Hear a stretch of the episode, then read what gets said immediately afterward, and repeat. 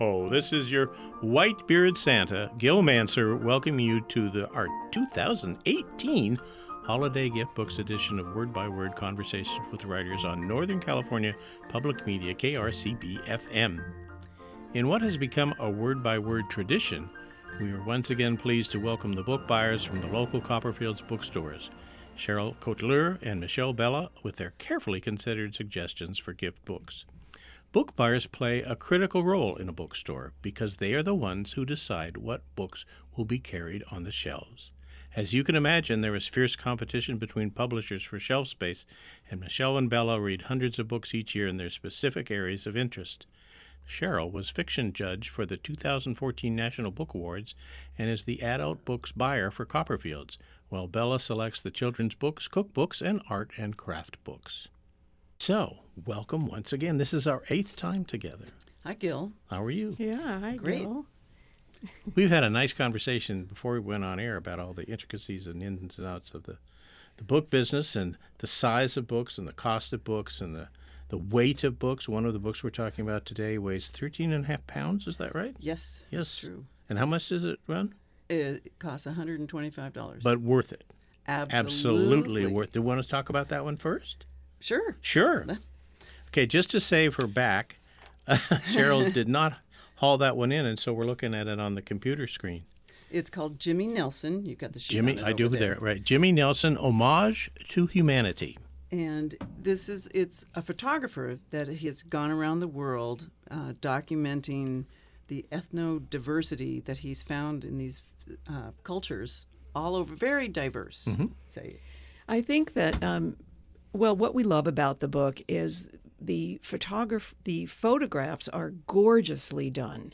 They're in each culture's home turf, but they are um, shot with, I don't know, we wondered about whether there was a fashion photographer background to Jimmy Nelson because the quality and the arrangement of the way the people are grouped together and the adornment of clothing and makeup of the um, these cultures is just so stunning that that alone is artworthy.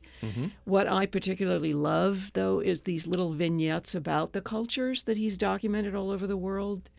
Um, like that are it that- talks that- about the culture and the different types of um, like prayer flags in Bhutan and what the significance of them are, and the fact that you can't in, in Bhutan you're not allowed to climb the mountains. It's illegal because those are sacred objects. for them, Right, Which right. I guess I didn't know. Mount Sonoma is a sacred object, right here. Eh, but you're allowed to climb it. Well, not really. No, No, No. but people do. yeah. Oh, I didn't know that either. Yeah, Well, I- it's a sacred spot. One of the things that We had Greg should- Sarris on talking about book. his. He's probably written a book He about it, He was yes. writing about Yeah. it in his uh, in his uh, collection of stories of you know ancient local myths. Yeah. Yeah, it's fun. I haven't read that. Yeah, it's fun. Do that.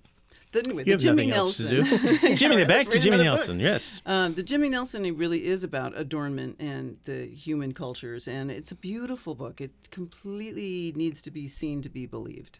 Right. It we measured it's 16 inches by 12 inches, three inches high. It's slipcase, Three inches thick, you mean? Three inches thick. Wow. and um, e- every every time you turn a page, you spend ten minutes on that. Hmm. It's really, really, really And incredible. it's got the pages are very just just the images, so you really are immersed in the images. And then the back, then in, on in the, all like the last I don't know hundred pages or something, it's got every single image reproduced in a very in a thumbnail with where it is and who it is Mm-hmm. Right, and what's right. going on. So it's Convenient. it- well, nice, yes, to be able to find out information. But you almost need a uh, an easel to display this. Well, coffee tables, tables work well, I think. Yes. for People put their coffee cups on and leave rings. you know, books aren't that precious. Oh. can stand it. It can. Yeah, well. You just turn them over. Anyway, let's scroll through a few things. You wanted to show me some from Bhutan and Mexico. Well, I find the Mexican ones really interesting because it's close to us here, and it, the the landscape is familiar, and I never see ethnic. Well, you have three men dressed in garb, which I would have seen, I would have thought as an African looking, you know, the way the they're wearing the loincloths made of uh, animal fur. Look at the And cactus. and the cactus behind them, a cholla cactus and a and a prickly pear.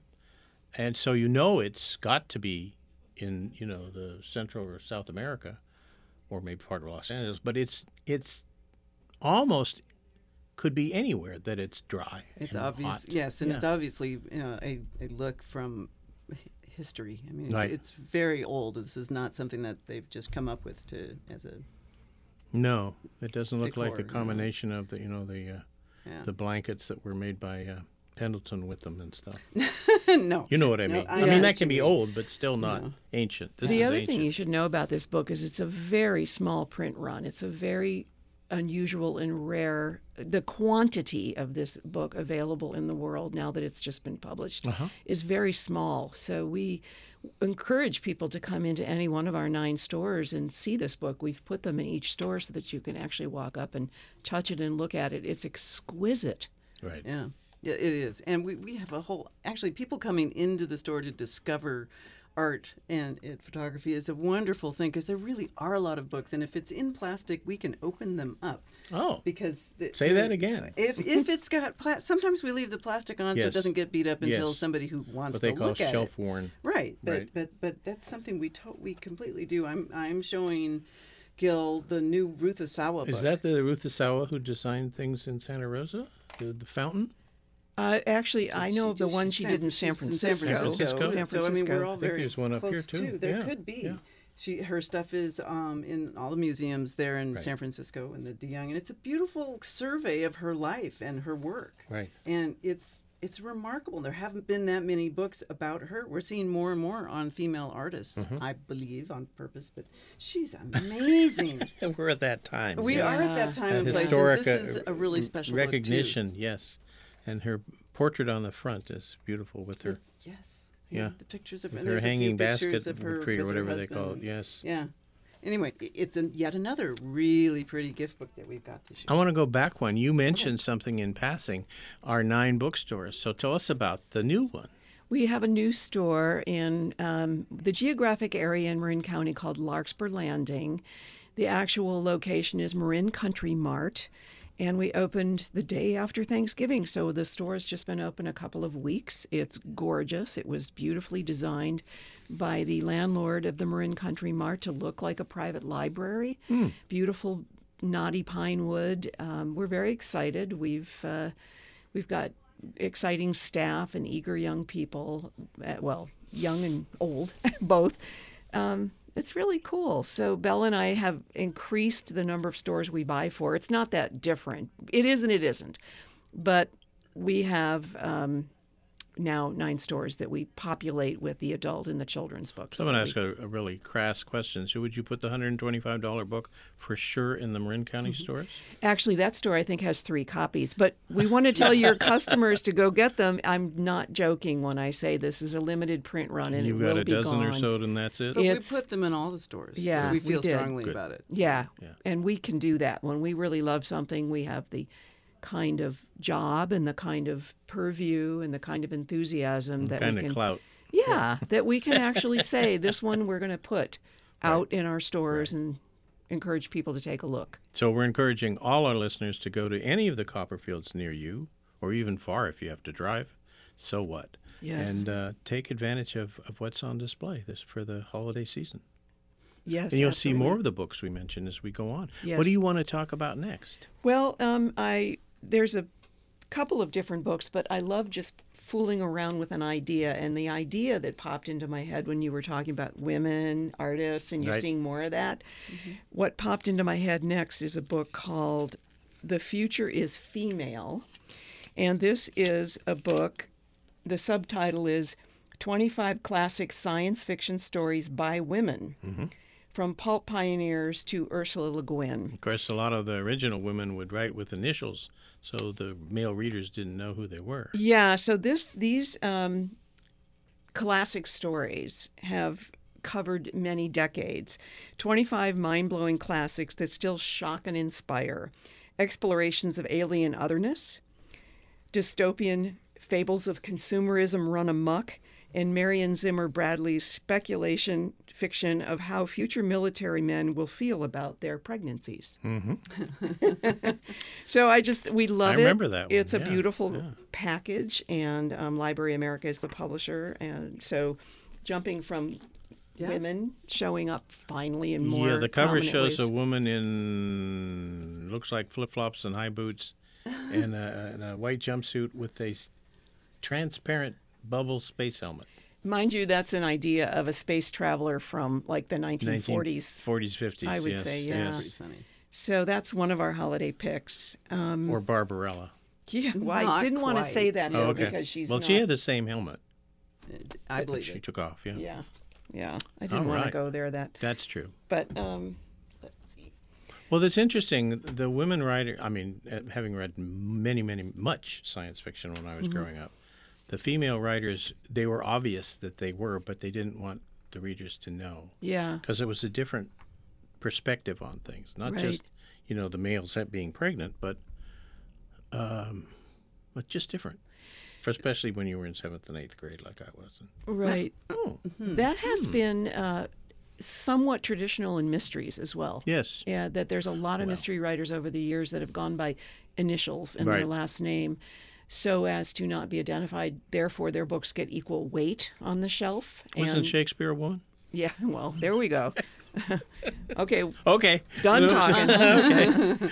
So, Your turn uh, for a well, book. speaking about women, this Yes. is one of my favorite illustrators. I think this is my favorite book actually that I bought. I brought here today by Rachel Ignatz. Ignotofsky. Ah, Here, what do you think about how to pronounce that name? Oh. It's a very complicated name, but Yes. she's a wonderful combination of illustrator It's be. and and scientist. So she has developed a book called The Wondrous Workings of Planet Earth Understanding Our World and Its Ecosystems. Hmm. And every page is fantastically illustrative. So it starts out with what you would expect, going from the biosphere all the way through the populations down to the individual. Mm-hmm.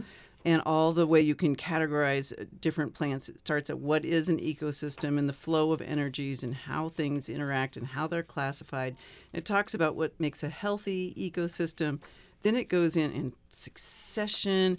It goes into microsystems. So then it's talking about a rotting log and a pond. So It almost smaller. look like I know they're drawings and, and illustrations, but they look like fabric pieces the way they, are put together. The, this particular style is so easy to see Yeah. and read. It, it really helps explain what the material is. And after the microsystem, it goes to the microscopic eco, Ah. ecosystem. So a drop of water and in the soil, what what's going on on a Underneath our microscopic feet level. in the backyard. So they, and then she goes into all the different continents and what's different in all the different continents. So you've got like 200 pages of that. Hmm. But one of the, the things I like best about this book is she's got the cycles, which she calls this, these series of cycles. The water cycle, everyone knows about Right. the water cycle, right? That one's fairly clear. But my favorite for is some people who the- should know. Yes, Yeah. Won't go there.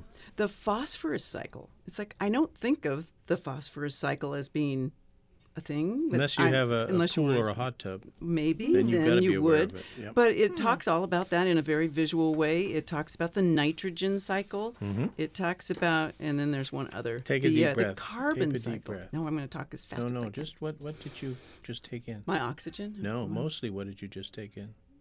carbon no carbon dioxide. the word you just mentioned, nitrogen. Phosphorus? Nitrogen. nitrogen. nitrogen well we can name each one and then we can figure out which one you're talking about nitrogen Yeah, more than oxygen huh hmm. didn't know that because it's an inert gas. and, obviously have not read the whole book yet or No, absorbed it so and we'll- completely. we'll get into that. But I'm very excited. They could have made a whole book just about these cycles. Really, just use. This. It is. It is interestingly enough, and these cycles were really big in the '50s for school children. That that's what we were taught because Well, in that the was '60s, they just left it out of the they curriculum. left it out. That's right. I mean, my gosh, the idea that you know water goes in, up and down and changes, water turns into ice. What a and the whole watershed Yes. thing is Oh, big here, yes. but maybe not for everybody.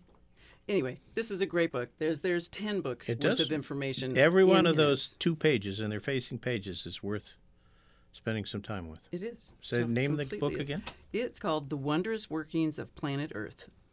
Wondrous working of that one's one uh, going to be on display too. I guess when you go to the stores. Absolutely, multiple copies. Perfect. Back again. So um, I do want to make sure I mention Richard Powers' magnificent novel Overstory. Um, the the way that the New York Times, when they reviewed this book, the headline was, "The heroes of this novel are centuries old and 300 feet tall."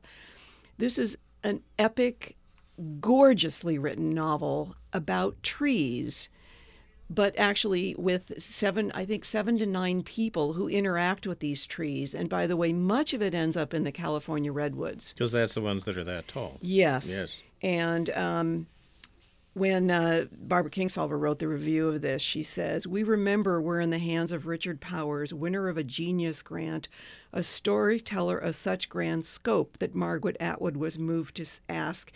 If Powers were an American writer of the 19th century, which writer would he be? He'd probably be the Herman Melville of Moby Dick. This book is magnificent. It is so moving. And you know, the, an underlying theme, and I, I don't think this gives anything away at all to say the underlying theme of this book is climate change, and it's never once mentioned. It really is talking about like there's a the, core element of a logging company that is going bankrupt that wants to sell off all of its assets, including the absolute last standing redwood uh, trees, the ancient redwoods.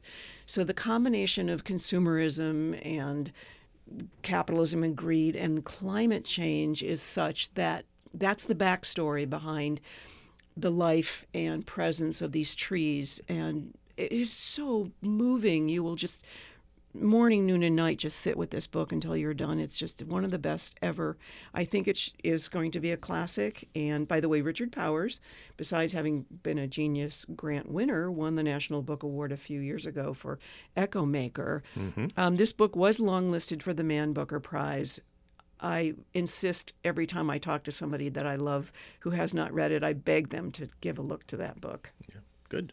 Name the title again.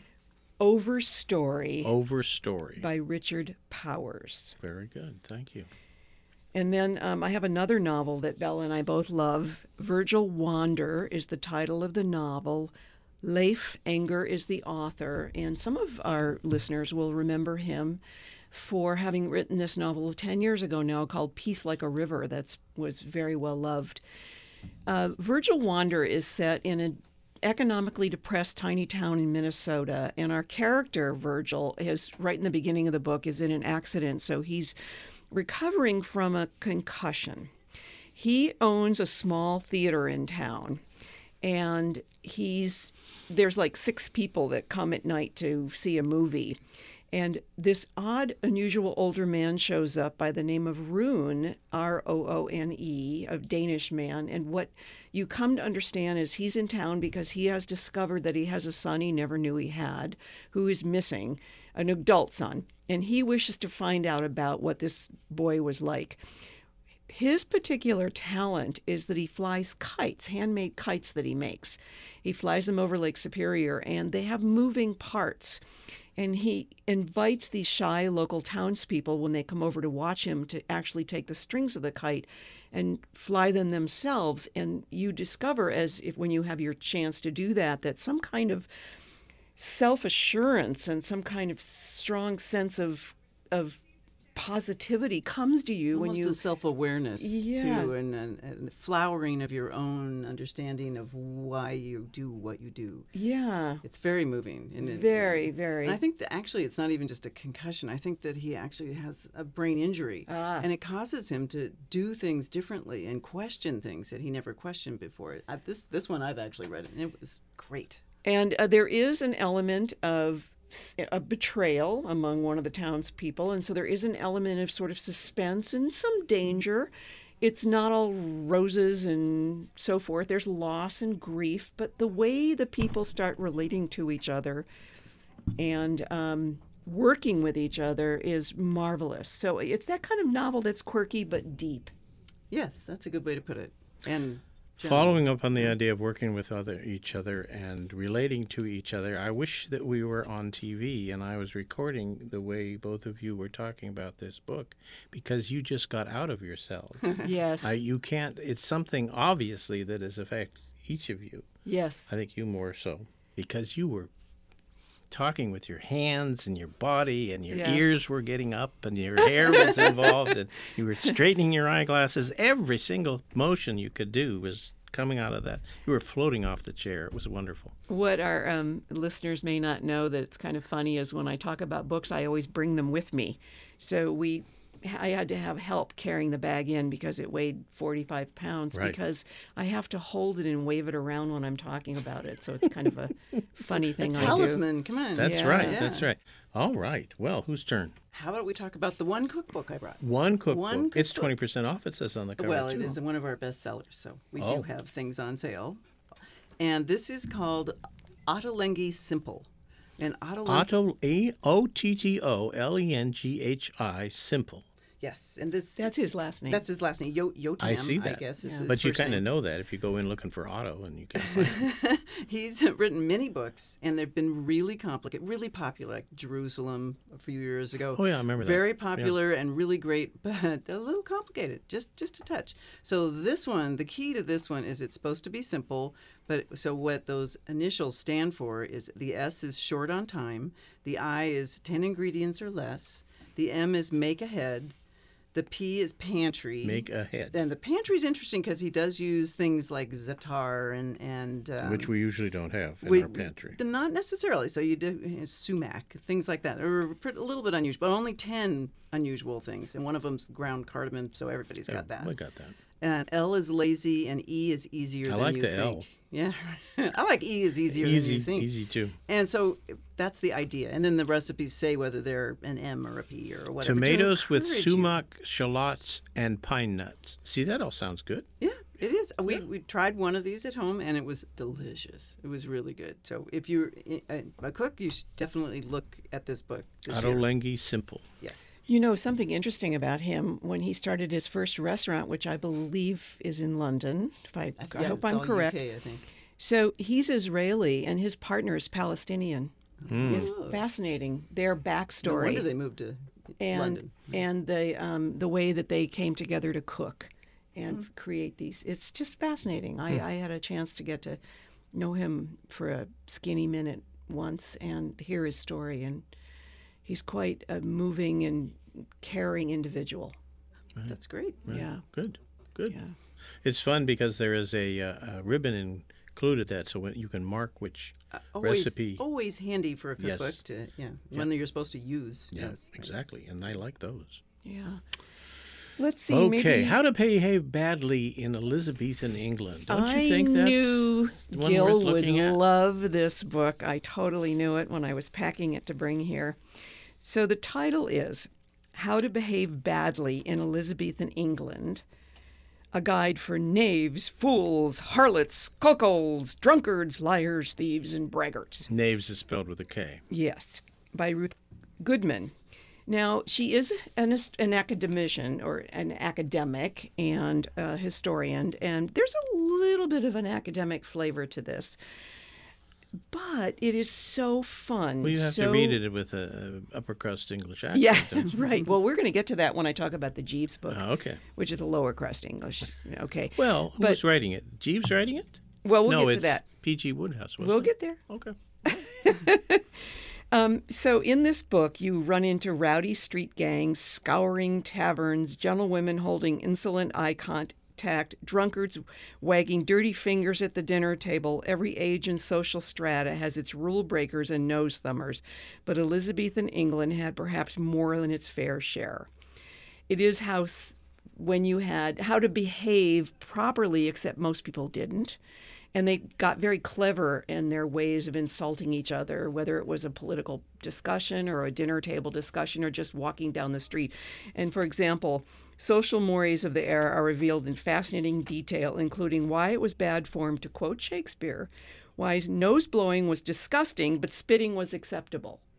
So it's just kind of a riot of stories of Well, you, you did not want to accept some gentleman's handkerchief it was offered to you. No kidding. Yeah, yeah.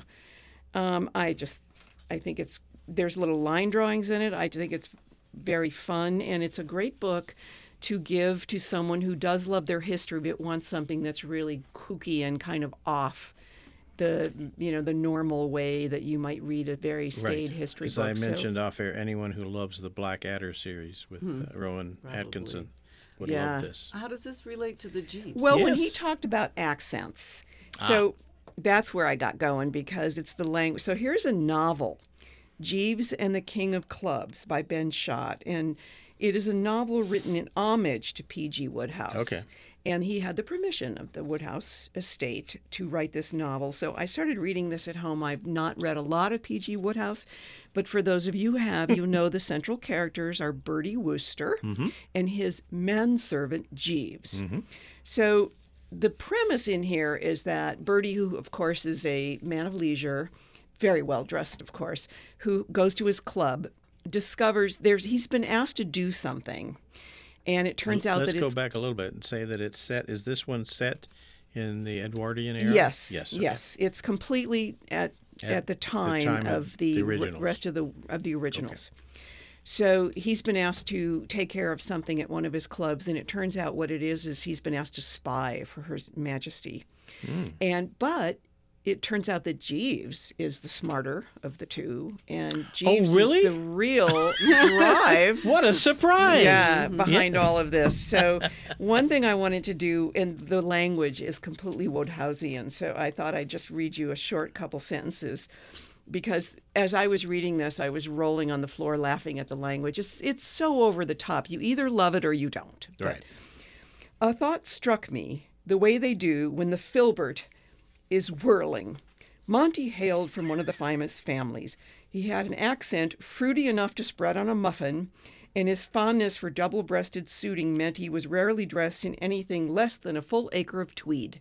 Full acre of tweed. So it's just like that. It's just constantly descriptive in this Edwardian, excessively flowery language, but with little puns and little tweaks and little pokes all through it.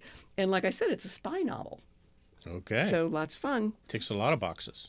Yeah. Right. You've got a big book in your I lap. do have another big book in my hand, and though this one is thin and it's for children, and it's called Rivers. I want you to Okay, look at I will. that, and I'm actually going to read a description, here description? because All right, let me describe such an the- interesting thing. The cover. There is a man, actually two men, in a rowboat, chasing after a um, paper boat. You know that looks like one of those hats we used to wear, and the fish are swimming around him, and the bears are staring at us and with surprise. What are you doing here?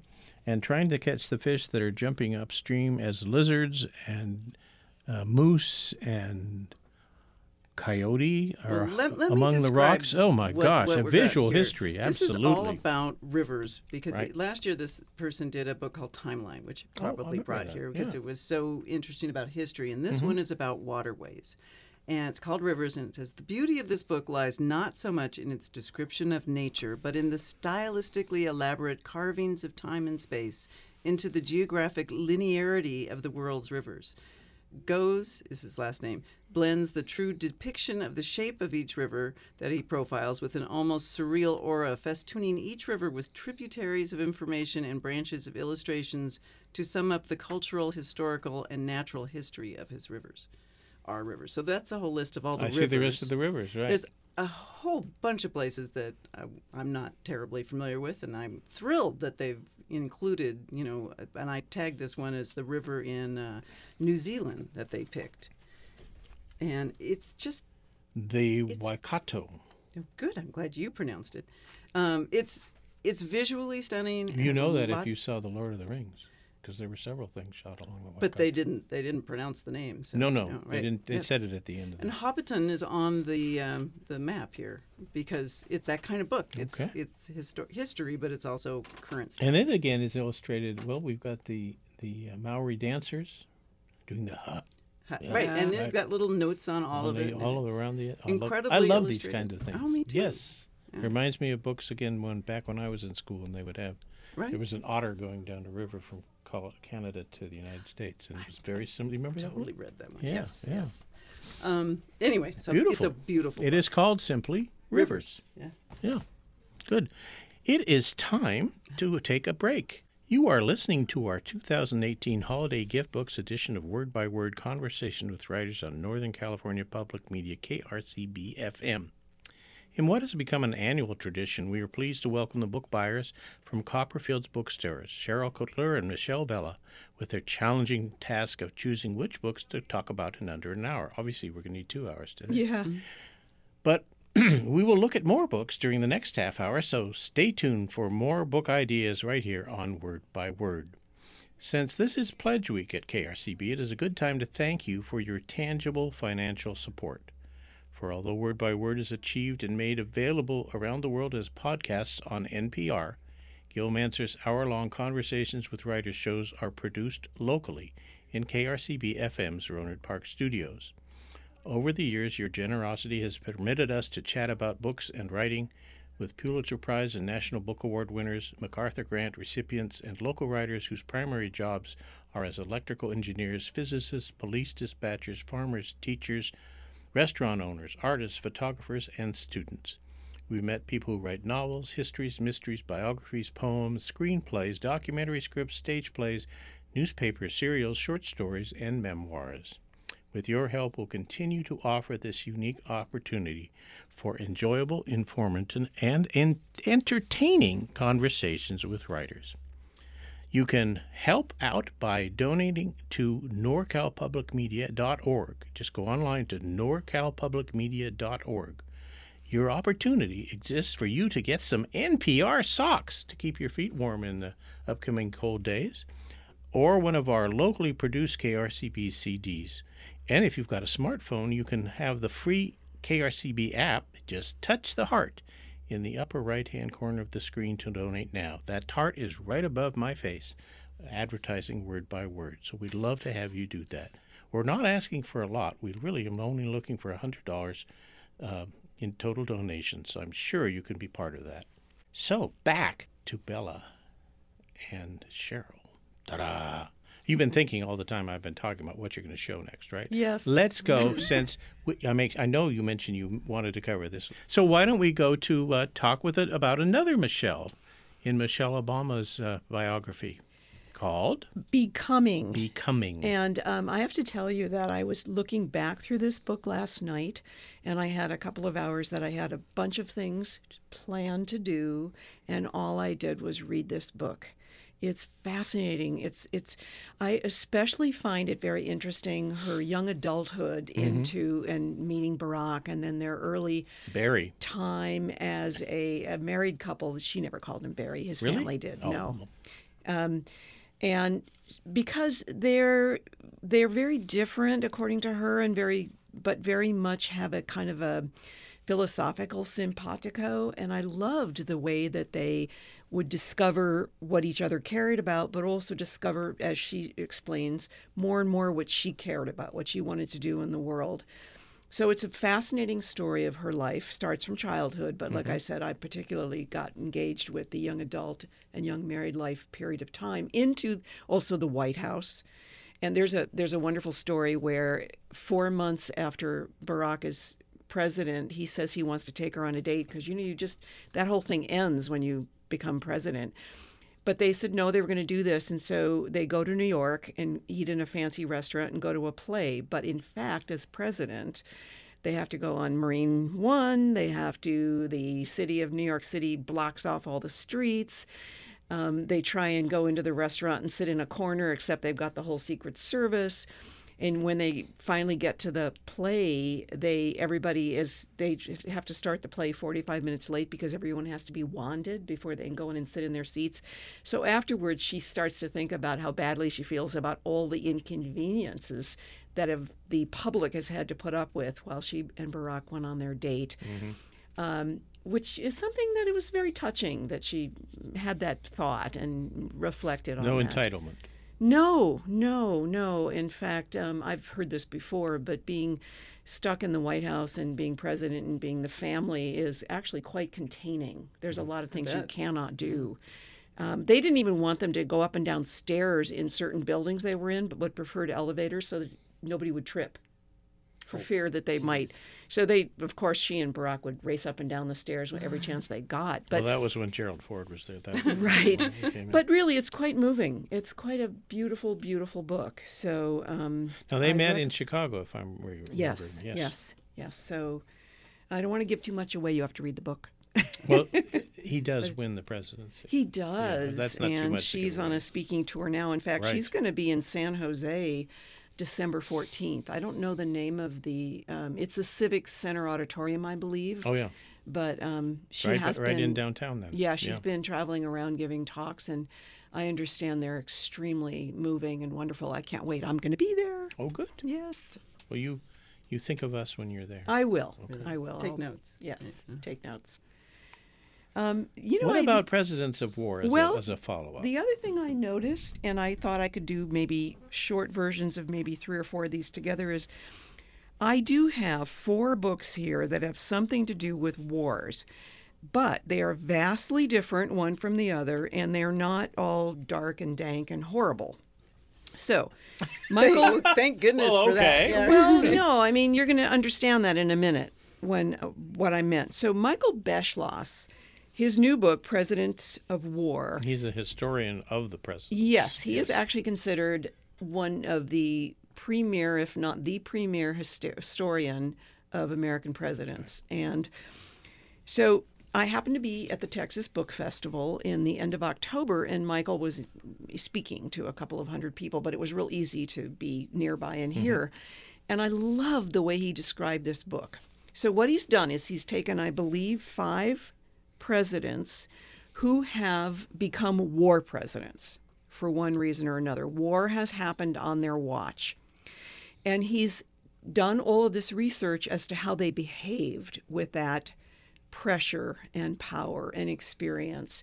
Um, some of them became quite imperial, and it's it's kind of scary. They've once they thought they had war powers, they could ignore everybody else and say it's my way or the highway. Some of them became quite fearful and isolated. And the one when the question from the audience was what which president did he think was the one that handled himself best as a war president? He said Abraham Lincoln. Mm-hmm. And the reason was because Abraham Lincoln thought of his soldiers all the time. He was very well aware of the cost of fighting. He was very aware, well aware of the death. He felt personally that he was responsible for the loss of life. And there was a very telling story that Michael told about how when Lincoln was imagining where he would want to live after his presidency was over, he said, Put me within sight of this particular cemetery, which was where Civil War dead were buried, mm-hmm. because I must remember these soldiers. Hmm.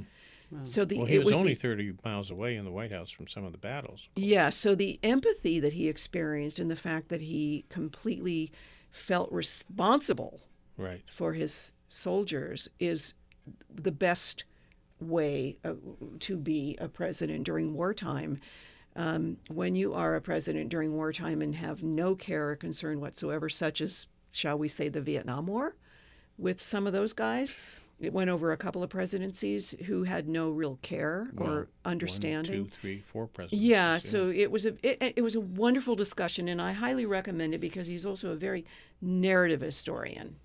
So it's it's right. really He's he's engaging to read. yes, very much so. And like to prove my point, Gil, Mm-hmm. another one on war is one called Operation Columba. Columba? Columba. The Secret Pigeon Service and the untold story of World War II resistance in Europe, whereby they gathered a whole lot of pigeon. Um, what are they called? Homing pigeons. Homing Ho- homing pigeon uh, aficionados or, or or folks that kept coops of homing pigeons b- developed a massive effort to use these homing These are amateurs. pigeons, a- mostly Yes, yes. amateurs. They use these homing pigeons to give information to resistance fighters all through Europe during World War II. Hmm. And uh, they were very successful in transferring information back and forth with these domestic forces of people that had homing pigeons. And so it's a war story, but it's Mm-hmm. Put that fascinating. little note inside the little metal thing attached And you know what? leg, right? Speaking Yeah. of the little metal thing, so there's photographs inside this book showing how they put the little messages Oh, in Right. their little pigeon holders. There's photographs of these sort of scruffy kind of people that had kept their pigeons for some reason. Not all of them had to be scruffy, but some of them look like, you know, You must be scruffy to be an official you know, pigeon holder. Yes. look like these folks that just went up on their rooftops. and Well, They uh, did. They Yeah. they were, and the and Yeah. the pigeons were often took over their rest of their life, uh, uh, you know, other than work. So yeah, Yeah. yeah, so could have been that's scruffy. that's the kind of history that I have a a relative who loves reading uh, war history, but not the blood and guts so much. So this is one The of those little funny, quirky parts. yeah, parts. the little Yeah. interesting things Yeah. that go on. And along those lines, this one's a little grittier, but Neal Bascomb has a book called The Escape Artists, a band of daredevil pilots and the greatest prison break of the Great War. Yeah, there was an argument about whether this was the Great Escape greater than the Great Escape. Yeah. Yes. Yeah. Yeah. So we won't have the argument on air, but um, Okay. but we will talk about how. So this is World War One now. Um, desperate to break out of Holzminden and return to the fight, and this is, by the way, a German prison that the Germans felt was absolutely impenetrable. Pe- And pregnable. it right. could not, you could not get out of this, and our intrepid um, allies were finding ways to break out of earlier prisons. Well, darn, if they don't, uh, these group of Allied prisoners led by an ace pilot uh, hatch an elaborate escape plan where they forge documents, fake walls, and do um, uh, tunnels underneath. And not only do they break out of the prison, but then they have to hike 150 miles over through Nether- the Netherlands to get back to safety, and they pull it off. Was the Netherlands a Hmm? battle Um, field? Let's see. I don't remember. to hike through the Netherlands. yeah. maybe. Through the Yeah. 150 mile dash through enemy occupied territory. Right, okay. That's what it is. Yes. Towards the Free Holland. So no, Right, they have to get to the Netherlands. Gotcha. Holland. Gotcha. Um, anyway, so and one of those war stories that is adventure driven, and Oh, where you're, what? Oh my if, you- god! If you were bored by the pigeons, this one will keep you Oh yeah, awake. yeah. right, exactly. And then the last one that is war related is a novel called The Winter Soldier by Daniel Mason. And uh, this is that kind of novel. It is incredibly beautifully written. It's a love story, and I was nearly in tears by the time I finished it. Our young character, he's 22, he's really just a medical student, Mm-hmm. uh, decides to do the brave thing. He lives in Vienna, and he volunteers to be a doctor. He thinks he's going to go Where to a are field we time wise? in uh, World War One. I hope. Am I- yes, World War War One, or World War Two. and uh, no, World War One. Austro-Hungarian. Yeah. Yeah. So that's World War One. And so he ends up being sent to a quote unquote field hospital that's really a bombed out old church in the Carpathian Mountains, which is freezing cold and there's absolutely no supplies. And the only person there when he shows up that even knows anything at all that takes him under her wing is a nun who is a nurse. And their patients are extremely um, you know, war wounded and so forth. So it's a trial by fire. It's beautifully told, and it's a love story. And I And it would have been paid by Aubrey Hepburn if it was made back then. maybe, Maybe. maybe, yeah. Doesn't yeah. that sound right? Kurt? Yeah, yeah. Just with a with- Okay, so let's do all the the war ones again. We have The Winter Soldier by Daniel Mason, oh, yes, which We is a novel. a novel. We have a The Presidents of War, which is a biography, I guess I would call it, right? Well, he's calling it a history, History. because he's actually exploring how these presidents behaved during wartime. and then the effects of Michael their behavior as well. Pardon? Does he carry it forward after they're out of the White House? Um, In other words, the things they put in place, like Johnson, for instance. No, no, it's well, you know where he does go with Johnson. By the way, speaking of that, it's interesting. He how much um, mental illness and depression Johnson suffered after he left the White House. So yes, he does do a little after. One of the best or worst kept secrets. yeah, Yeah. that um, his experience with the Vietnam War was such that it damaged him in that way, depressed him, It- and Well, in a sense, you're glad that I, yeah. that was that he, yeah, yeah, was that human yes, Yes. yes, I agree because he was vilified at the time. Right. Yeah. Right. And then the other one was The Escape Artist by Neal Bascomb. Uh-huh. And Operation Columba by Gordon Corera. And I'm not sure I had said the author the first time. No, I don't think so. But Yeah. Columba is that the name of a pigeon or where? that is the name of the operation. That is the name of the operation. Yeah, yeah. It was called, I don't know why, a, part of a spy operation code name Columba. Mm. Okay, I can't think that has anything to do with pigeons, but okay, Yeah. we'll go with that. Yeah. Okay, that's a you lot of have you have Sarah Berman's closet ready here to Ah, talk this about. is- I think this is my last um, grown-up gift book that I brought. And are you familiar with with Sarah uh, Berman's closet as an art installation? Um, I saw it a brief, brief thing in Time or something like that. Right. It- Yes. in a couple yes. of years ago, that it was actually at the MoMA. Right. And this is the story about. It's a book about Sarah, and who is the mother of Maira Kalman, who is an incredible artist. I am a complete fan of Maira Kalman all the time. And it's her story of leaving uh, the Ukraine in no Belarus Mm-hmm. as a family. They all left and went to um, Palestine, and talked uh, talks Hmm. Well, about their life there. journey, isn't it? Yes, I, mean, I, I think in a way a very common journey for a lot of people left Belarus and the Ukraine around that time, and eventually she gets married and has two Oh, kids. Oh, this was British Palestine Um, before the separation, before Israel. Then I'm not. Yes, it would have because been that would have before. been the it would have been then. before. Yes, Yes, okay, right. gotcha. That's why I was a little. You, you know, I'm in modern day Palestine. so- Right, right. Gotcha.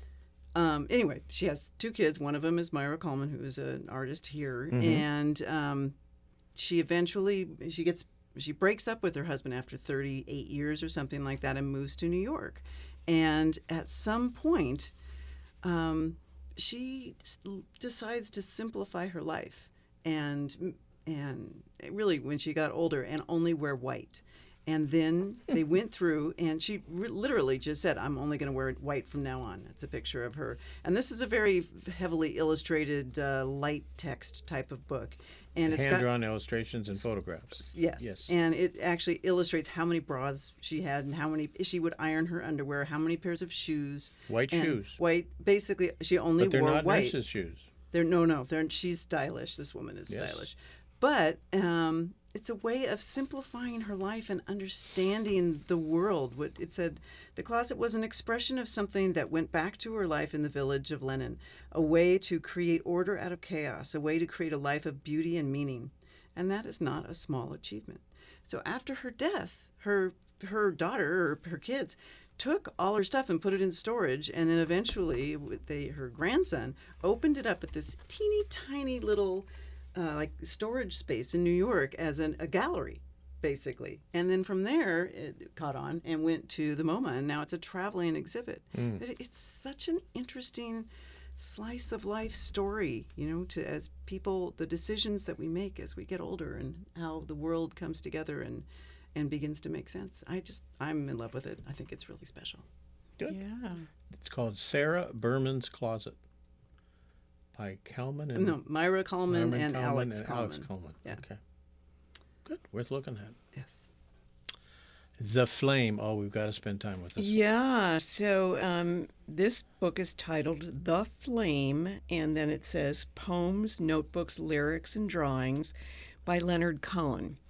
And the way the story goes is that uh, a good friend of Leonard Cohen's asked him, he was elderly and ill, and they had the discussion around, you know, you've had a good life. Is there anything that you still want to do, or how do you feel about the length of your life and what you have done. And Leonard Cohen said, I have one more book I wish to do of my collections of scribblings and lyrics and poems and drawings. And he was determined that he had this one more book. And sure enough, he put this book together before he passed away.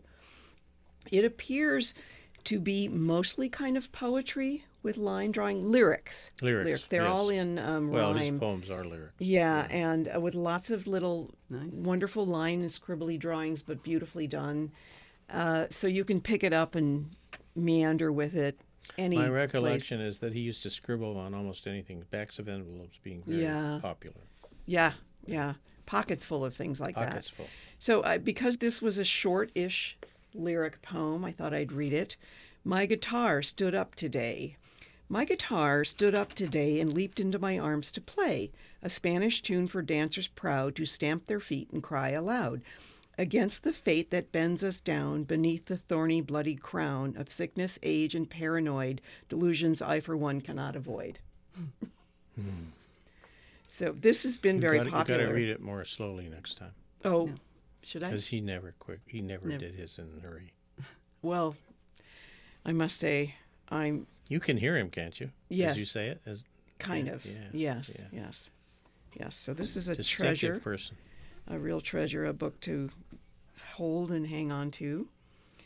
Um, and then I think that many of us remember Susan Orlean because she is the kind of, oh, you could say, historian or biographer of a thing. She was she became really well known for her book The Orchid Thief, Right. which then developed into a whole history of orchids and how you got them and snuck them out of the Amazon and so forth. Well, that's see, that's the way you were talking earlier about Moby Dick, Right. and essentially that is that you know every other chapter you as you well know Right. is uh, in, informational. The second chapter is informational about some aspect of whaling or living in, on the mm. ocean or being a sailor or something like that. And that and when I read the Orchid Thief, I thought of similarities between the two books. Yeah, yeah. Hmm. I also thought of Werner Herzog when I was reading. that. Oh, that's a good comparison See, too. you know Yeah. that kind of Fitzcarraldo thing in the Amazon. Oh my you know, gosh, let's and- take that boat up this mountain. Yeah, right. So, something that a lot of people may not know. So, this book is called The Library Book. In, um, let's see, oh my gosh, the year matters. Uh, April 28th, 1986, the Los Angeles County Library caught fire. And the reason that a lot of people don't know about it was within a day or so, Chernobyl happened, and that took over the news. Well, Susan Orlean gets aware, becomes aware of this library fire because at the time it burned over 400,000 volumes and was in, the library was on fire for seven hours and took actually injured a number of firefighters and so forth. It was a huge big It was deal. compared to the burning of the library in Alexandria. ancient Alexandria. Yes. Really? So the first half of the book is more or less about that fire, and then the second half moves into that library. What it was um, start. It was opened in 1873. And uh, there's this wonderful story that they hired this guy, Charles Fletcher Lummis. He sounds kind of like a piece of work. In nine- 1885, they had a woman librarian, chief librarian, but no, no, no, they couldn't have a woman. So they brought this guy in. And uh, but he did have a couple of crazy ideas, and because he wanted to revitalize in 1885 the library. So one of his ideas was he had the library create warning labels to paste into the books. His original plan was to include text that read, This book is of the worst class that we can possibly keep in this library. We are sorry that you have not any better sense than to read it. He was ultimately persuaded to tone it down. Well, doesn't that make you want to read them? Yeah. Yes, of Yes. course, of course. So he had he did promote the library and yes. and try and invite the public in, and it goes from those years up to present day and what the L.A. County Library Uh-huh. does. It's really quite charming and wonderful and full of different little stories. My uh, dad claims that he reads and read so well because he was taught by the chief librarian at the Los Angeles Library. Wow. When that would have been 1920, early 20s. That he was taught to read there. Well, he was taught to really read. Ah, It's a different than being taught to read in school. You I see. You read the books they give you and nothing else. yes, He was taught to enjoy reading. yes. Well, this is a book about enjoying reading and about enjoying asking librarians questions. Well, he loved to do that. Yes. Yes. And they have a lot of very funny He'd go in with a list of questions and Right. go to her because she knew. Right, right. Of course, she was busy, but she was the chief librarian, and they were moving at that time. So Yeah. Yeah. They had, um, there's wonderful questions I could just pick and choose and be here for another hour. They're very funny and charming. Oh, she goes over some of the questions. Yes, yes. Cool. That's cool. And the That's- that's great. librarians' responses. Yeah. Fun. I'll read that one.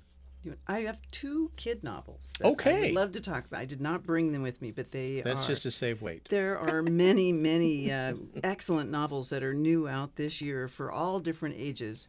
But the one I like the most for ages, say, 13 and up, is a book called Dry by D R Y. DRY by Neal Shusterman and Jarrod Shusterman, and it's set in Southern California in a you know part of in a neighborhood in Los Angeles, uh, and one day, basically, the water just gets shut off. The um, the Colorado River, they just decide that's it. It's it's shut off. There's Which no really happened. there's no Yeah, warning. yeah. Well, and it doesn't come back on right away Oh. either. So, what happens to the neighborhood and what happens to the neighbors and what happens to a family when there's all of a sudden no water and do they realize when they realize oh we, we better go to Costco to buy water and you know it every adventure you can have So it's sort of around a alternative universe kind of It's thing. it's kind of like apocalyptic, but it isn't Right. quite because it's not like the whole world is dying. It's There was just a Southern novel California. set in Southern California where the oceans rose four or five years ago. Remember, It could be Yes. that kind of thing. This one is quite an adventure. Mm. It really is. It, it trying to get water. trying to get to stay alive. Just stay trying alive. to stay alive, Yeah. and it's it's it's kind of wonderful in its scariness. You know how kids really like zombies. Now they've got water zombies, right? And Yeah. it's, it's it's really quite. Uh, you know, kids will definitely enjoy reading it. Um, the, Did you enjoy it? oh yeah, because You're because you're, you're, read it again in here. about you know an hour and a half. okay. Um, the other one is for a younger group. I, one I really like, and I when I first heard about this, I didn't. I thought it was just too ridiculous to go with, and then I read it, and I was blown away. It's called the Dactyl Hill Squad. Spell that for me. Uh, D A C T Y L. Dactyl. Dactyl, as in pterodactyl. Pterodactyl. Yes. Yes. So this is an alternate America set during the Civil War in New York City, and there's dinosaurs. The dinosaurs have evolved, and there's some little pet dinosaurs, and there's there are work animals that are dinosaurs, and these and it it's very fanciful from that. And just right there, that was like, oh come on, you know, how could this possibly? Why New York? How can I you could take see this that in Los? Angeles where it's, warmer. But It's New York because well, it's the whole world has dinosaurs. It's not just New York, but um, it's during the Civil War, and it's got a, a big part of it is the racial divide that's going on, and our main characters are in a a home for colored. What is it? Colored Children's Asylum is what they call it for for like orphans of the mm-hmm. war mm-hmm. kind of thing, and so it's very overt about what's what's going on and there's vigilantes that are causing trying to cause trouble and the kids have make an escape over to I believe Brooklyn where they find a haven and all these other people and then they learn how to ride dinosaurs and the flying dinosaurs and one of our main characters flying dinosaurs. flying well yeah what The pterodactyls? sauropods or whatever they are the flying ones Ah. and they um who aren't really very tame but there's a whole- Dragon whole, Riders part of of this. Pern. It's really fun, but this one girl Right. is has the ability to basically communicate with the dinosaurs in a magical way that other people don't have. She's it's a rumor and a, a myth that people can actually communicate mentally with dinosaurs, and she discovers she can do it. And she's only eight or nine years old, so Right. she's like learning this as she grows up and realizes it in this situation. It's fascinating. And there's millions of different things you think about later for weeks and weeks. I really highly recommend it. Okay, I'm going to have to stop you there because we're running out of time, aren't we? No. Yes, we are. Okay, so ho ho ho! I'm your Santa Claus of a host, Gil Mansergh, once again. Who, with my wizard of a studio engineer Anthony Garcia and KRCB FM program director Sean Knight, radio elf Wendy Nicholson, podcast archivist Mark Prell, and theme music composer Bill Conti, want to wish you the most joyous of holiday cheer. We are glad you have shared the last hour with Copperfield's bookstores book buyers Cheryl Cotleur and Michelle Bella on the 2018 Holiday Gift Books edition of Word by Word Conversations with Writers on North Bay Public Media, KRCB FM. Our next Word by Word show will be broadcast from 4 to 5 the afternoon of Sunday, January 13th, 2019, when our conversation will be with the venerable Press Democrat newspaper columnist and local historian Gay LeBaron talking about her newly released book, Wonder Seekers of Fountain Grove, all about the 19th century utopia created in Santa Rosa by Thomas Lake Harris, and then continued on by the samurai born Kanaye Nagasawa. I do want to make sure that I give you the opportunity to mention how you can contact information about the books that we've just talked about from Copperfields by going online to CopperfieldsBooks.com. copperfieldsbooks.com. Thank you so much. We will have the entire Thank you. list on there. Good. Yes. Very good.